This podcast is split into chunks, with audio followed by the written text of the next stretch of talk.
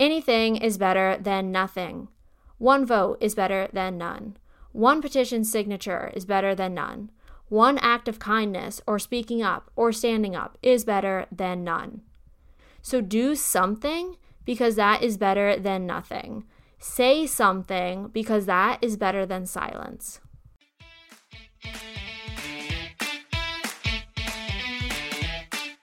Welcome to Let's Thrive the podcast, a place for holistic storytelling with none of the BS and a whole lot of fun. I'm your host, Emily Feichels, and my mission is to interview guests that inspire, educate, and empower you to live your best life. In these stories, you will see a part of your own journey reflected in theirs and learn to grow from it. And with that said, let's thrive. Welcome back to Let's Thrive the podcast. I'm your host, Emily Feichels, and today we have a mini solo episode with yours truly. This year of 2020 has been quite the whirlwind. I swear we've all aged like five years. Kind of like a fine wine, but not as nicely, you know what I mean? And, you know, beginning, it was everything with Corona. We've talked about that. There's been a lot of discussion around it. And then just recently, you know, it's June 2020, and we just had a big surge in awareness for the Black Lives Matter movement. And so I decided to create this episode three lessons that the Black Lives Matter movement taught me as a white woman in America. Uh, we all saw this massive shift occur where suddenly the issue of racial prejudice and injustice and everything that accompanies it became center stage in our life. Um, you know, and a lot of people did a lot of different things to support the movement or to not participate at all. And I'm not saying anything is right or wrong. I'm just here to put my two cents into, you know, the opinion hat. I don't know. But just to, you know, kind of start things off, when this entire movement started, I'd say, you know, for me, I really saw it happening with Instagram as that's the platform I'm on most. So, I personally took a week off from sharing any of my own content on Instagram and the podcast, just to amplify and share the voices and messages of the Black community. Now, I did continue to share through my stories and with one static post. However, none of it was promotional towards me or my work. So, no hashtags, no tags, except for those in my stories driving attention and driving action towards, um, you know, Black bloggers, Black content creators, important educational resources, important exposure messages.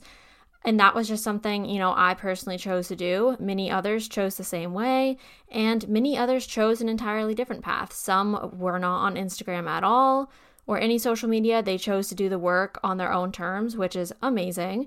And some didn't choose to do anything at all. And, you know, that's a personal choice, I guess.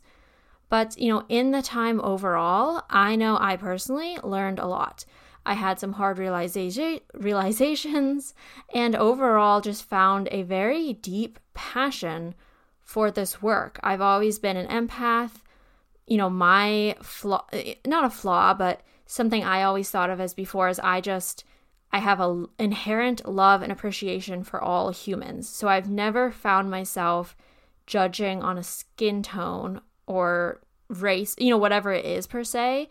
I now understand why that is an issue because, as you guys have probably seen, there's a lot of information out there about the difference between All Lives Matter and Black Lives Matter. And so that's just like one little example of something I really had to learn and realize. But overall, I just found a really deep passion for this movement and this work. Overall, it really showed the true colors of some people's personalities. And I think that's good. Um, you know, I'm specifically talking about the white women I follow, and many of you probably follow on social media. And I just think it was a good experience because Instagram can be an amazing platform for community and connection and friendship. But sometimes you just need to see people's true personality colors and, you know, see them shine or not shine so well. And this was certainly one of those times. You know, I you know I personally also offended quite a few people you know, white people with um, my sharing and opinions during this time. And I'll be honest, I'm such a freaking people pleaser that my immediate urge was actually to apologize, right? So I would say something to better, I, you know, in my eyes, support or defend like the Black Lives Matter movement. I'd get some feedback on that, and my initial reaction was to apologize. And that, my friends, is the essence of white fragility. But, you know, nevertheless, what I wanted to get across with this little side rant is that when it came to responding to those types of, you know, feedbacks, clapbacks, whatever you want to call them, I didn't apologize for my views. I refused to push my support of the Black Lives Matter movement under the rug just for the sake of appeasing, you know, my predominantly white community members that I may have offended, if that makes sense. I'm probably not wording that right. And I should put a disclaimer in right here that if I speak wrongly, you know, I'm not perfect, I'm still learning. This is a constant learning practice uh, for all of us. And so I might say things that aren't appropriately right or whatnot. But I do want anyone listening to know that I'm trying with my best intentions to speak as eloquently and justly so. And so, in that, I wanted to share the lessons I learned from this entire experience on this podcast, on this platform, in the hopes of inspiring some of you to further educate yourself, to further expose yourself, and to continue to be a part of this change moving forward. And, you know, two more little clear ups, disclaimers, things to touch on real quick. In this episode, I'm saying we. And as I was typing it, I realized, like, wow, when I say we, I'm referring to all my audience because as far as I know, like I, I feel like a large majority of you are probably white. And I am obviously white. And I just, you know, I want this message to go to you. You know, like if anyone of color is listening to this, I don't know how this episode might benefit you. If anything, I might say something slightly wrong to irritate you. And for that, I am so sorry.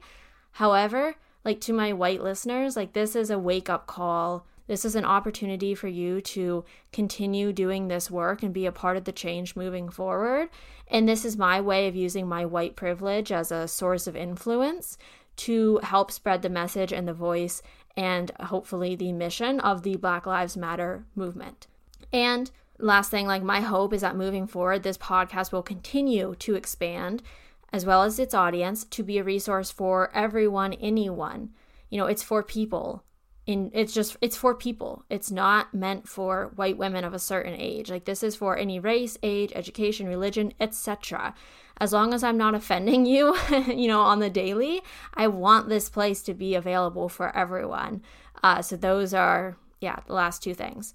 Now to get into this actual episode oh my god eight minutes in i rambled so much. I'm sorry guys. Okay so let's start. Lesson one white privilege is not an accusation, it is simply a hardcore fact. We are born with it. Simply because we come out of the womb as white skinned, like children, babies. And because of that, then our system continues to propel us forward in life because of it. So, for instance, we all know the basics of white privilege, right? But just the fact of society gives us a lot more options and opportunities and everything because of our white skin. But I want you, and this is what I did, is to dig deeper. So when I dug deeper into what white privilege looks like for me specifically, I have a few examples that I just wanted to share as a way to exemplify it, right? So, one, um, I've gotten pulled over before, and and I should have lost my license, I was just going too fast, nothing else. But, you know, I could have, I should say, I could have lost my license. But instead, you know, the cop probably saw a young, crying, white 16 year old girl, and he, or 17, and he thought, wow, like, I don't know what he thought actually, but nevertheless, he wound up like taking some like I didn't lose my license and my fine got reducted a bit. And, you know, at the moment it seemed like a big deal, but looking back now, I'm like, wow, if I was a different skin color, that could have been literally like a whole other incident in my life. And that's scary. Um, besides that, you know, the fact that I didn't even really have to fear about going to college. Like, right? Like, we all fear will I get into my dream college? Like, what will it be like to pay for it? You know, what will college life be like? But for the most part, like, we don't have to worry about not getting accepted into a college, right? Like, you might not get accepted into your top choice, but there's always a college that will accept you for the most part if you have, I guess, okayish grades. I don't know. Like, it just, the fact that our white skin can automatically get us into a college easier than others is just sad.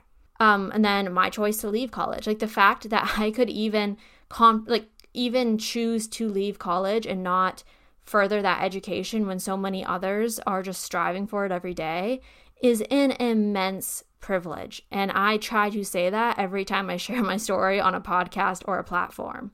So then also just the fact of starting my Instagram and this podcast, like with Instagram especially, there's all the algorithm shit that we already face.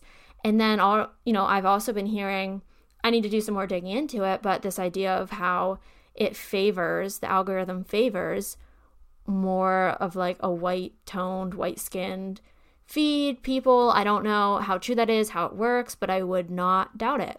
Uh, besides that, general health care, networking in my field, uh, something as simple as getting tattoos and not having like a stigma. You know what I mean? Like I can get a tattoo and people are like, oh, that's so cute on your arm. Where there are certain people where like if you get a like there's just there can be a stigma that's what i'll say i'm stumbling for my words a bit here but there can be a stigma attached to something as simple as that right getting tattoos or excess piercings which i do too um, and then specifically a big one that i really wanted to hit on was as you guys know i was diagnosed with chronic hep c and i had it treated but that entire experience was very eye-opening I'm in Pennsylvania. I was treated for it in Pittsburgh, Pennsylvania. If you guys know that city, like you'll know what I mean. But going in those hospitals and seeing how the staff treated me, once more, a young, white, quote unquote, innocent young girl in there versus black men, women, teenagers, like there was a definite difference in treatment. And looking back, like that makes me so sad. And I remember feeling so like wrong about it at the time. I didn't know what to do, and that's not an excuse, but like it's just crazy, like so crazy to imagine like how would I have been treated? Like I already had a hard time with doctors not believing me when I said like I don't you know, I don't do drugs. Like I didn't get hep C in any of the typical ways. I already had a hard time convincing my doctors that that's not what happened because they're so used to that and the stigma attached to hep C. And I can't imagine, you know, if I was of a different skin color, specifically black, like how I would have been treated, believed, listened to in that scenario. And that makes me really freaking sad and frustrated. So, when it comes to white privilege in all aspects, I think personally the first step is recognizing it and acknowledging it in respect of those who aren't born with it. Like, to deny that we have white privilege is such a slap in the face to people that don't have it. And that's just not right. And in that, if you recognize and acknowledge it, then like freaking use it. Use the white privilege that you are inherently born with to uplift others. For instance, like I said before, does Instagram favor white people over black people? Okay, then let's use that privilege that we have, like thanks to Instagram, I guess, to uplift the black community. That's why this week that we did here in June of amplifying their voices was so important. It was about using our platforms to reach our audiences and introduce them to new thoughts, new messages, new voices.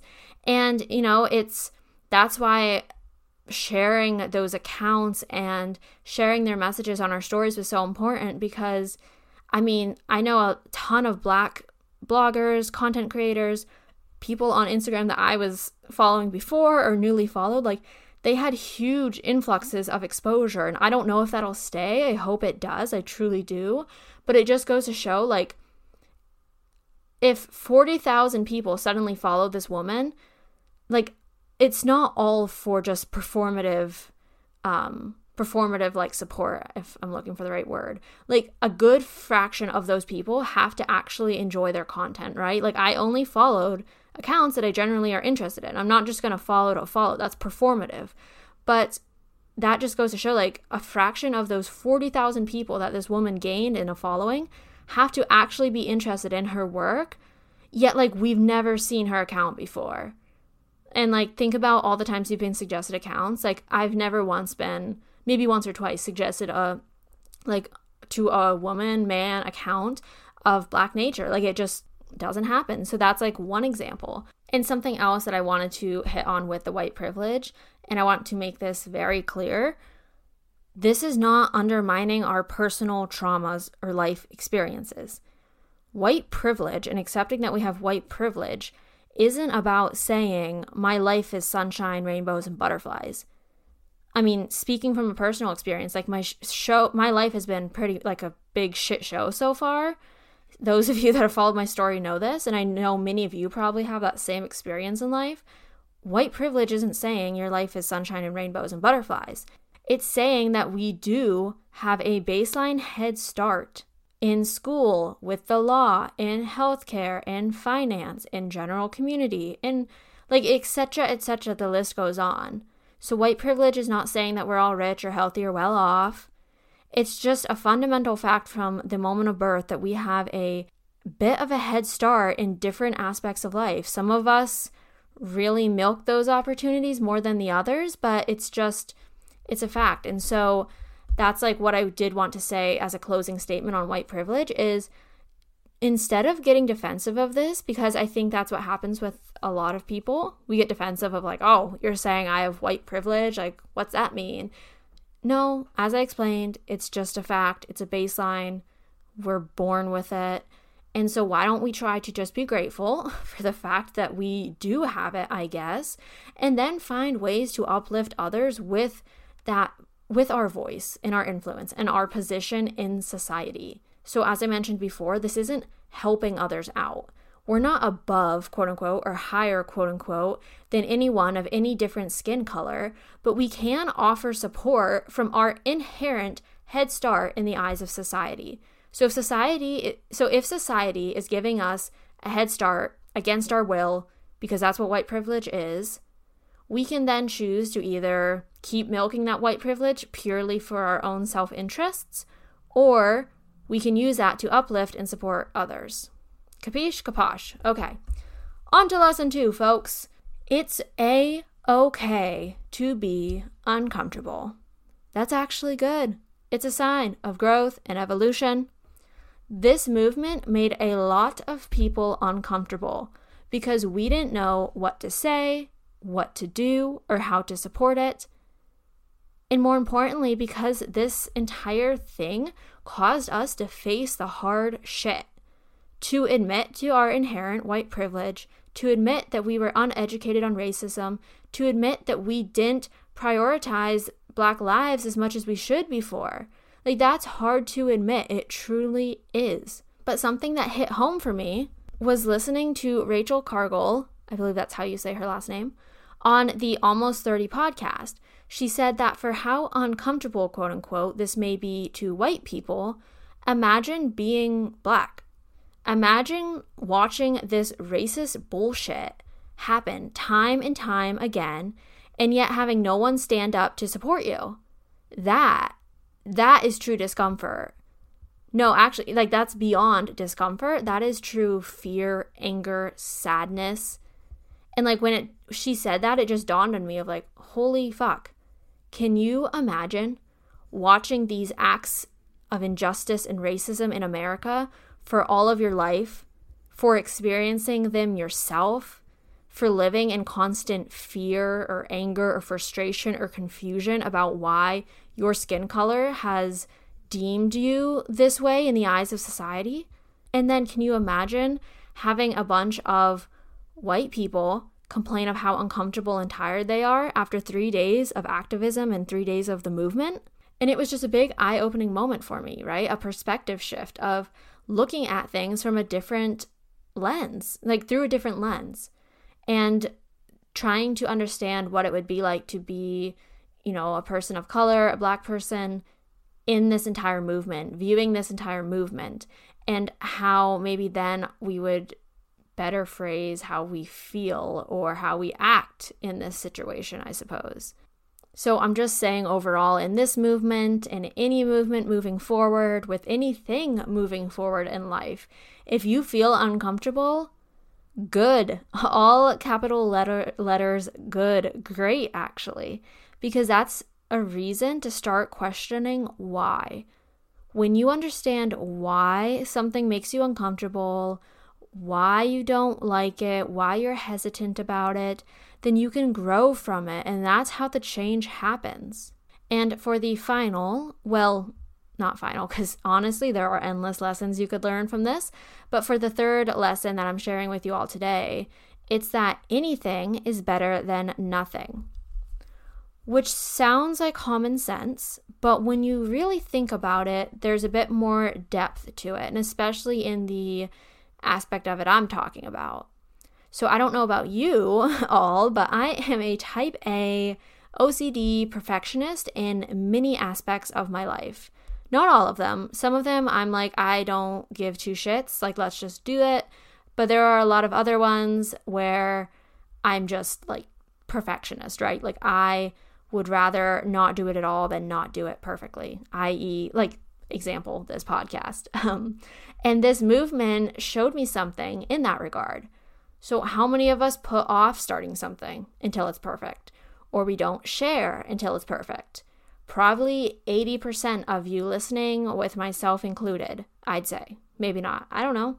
And so, with this movement, I saw in myself and others a hesitation or fear of sharing, speaking up, etc., because one, uncertainty, discomfort of the unknown, but also two, because of this underlying need for things to be perfect. Now, this is just my projection on the situation. Maybe it wasn't the case for you. Maybe you're all nodding your heads, hell yes, to this right now. But it was like this urge to have the perfect words, the perfect post, the perfect way to show our support for the Black Lives Movement matter for the Black Lives Matter movement. And, you know, all of those needs for perfect words, perfect post, all of those needs and ideals for perfection, all it did was hold us back. And the same can be applied on a larger scale. That question that we can ask ourselves of what does my voice do or what do I matter, which leads to the you know, pretty much comment of, well, I'm not going to create change. I'd never make an impact. And so what do we do? We stay silent. We decide to not even start or to not even try. And not all of us do this, but I think a lot of us do, or at least on a minor scale. And I'm not condemning us for this. I'm not saying it's bad. I'm just pointing it out as a fact. I've done this with voting before, with signing petitions before, with donations before, with deciding to participate in something. I've always, not always, but a lot of the times, like I've opted out of them in the past because of that thought of it doesn't actually matter. My vote my signature, my $5 donation, you know, my my pledge to participate in this, you know, um, challenge won't make a difference. But guess what? Newsflash anything is better than nothing. One vote is better than none. One petition signature is better than none. One act of kindness or speaking up or standing up is better than none. So do something because that is better than nothing. Say something because that is better than silence. And I know right away some people are going to think, well, I didn't want to be publicly sharing everything I was doing for this movement on Instagram. And that's fine because guess what? Like you're doing something. So it's not you have to always do something and always say something. Like do one or the other. Take action, speak up, do something just to move the needle at least a little bit forward. And so moving forward, I'm going to try to not live by that narrative any longer. I'm going to remember that anything, anything I can offer to a cause is better than nothing at all. And I could go on and on, but I won't because this isn't supposed to be about me, even though I used a lot of me, I personally things in there. But this is just about furthering the work and creating change because my voice can reach people. and it can help to educate and expose them to these issues, lessons, thoughts, etc. And I know that this isn't enough to just put up like one podcast episode. And I'm not planning to just move on and let this all pass like a social media trend. I'm personally committed to doing the work to create a lifestyle moving forward that is consciously aware and consciously working towards the writing of race and injustice in like in this world we live in. And in coming months, I will be sharing episodes with Black women and wellness and beyond, not to check off a racial diversity checkbox, but because diversity in life matters. Before this all even happened, I was already starting to do this work and to schedule some interviews with just different voices in the field. And now I'm just even more fired up than ever before to have these open and honest conversations on race, wellness, and life in general from all walks and viewpoints in life. This isn't just exclusive to white people and black people. Like this is all. I I I want to hear the voices of people, okay? And to not have like a label attached to this podcast. So I just hope that this message resonated in one way or another. In the show notes, I'll be sharing some amazing black voices I've been listening to, loving to follow, and learn from on Instagram. Let's keep doing the work and keep spreading the message. And I appreciate you all for following along this journey, for standing by the podcast and opening your hearts and your minds to the guests and their messages. And I hope you continue to do that moving forward. And please, please, please, please Reach out to me if something in this episode didn't sit right with you. If you disagree, if I spoke wrong, and not in the sense of white fragility, but in the sense of learning. So this goes to me too. If I said something that is counterproductive or not aligned with the Black Lives Matter movement, if I said something that is actually like not kind to say or I don't know what, like just let me know because I want to know I want to learn from it and I want to grow. Embrace the uncomfortable and grow from it, fam. All right?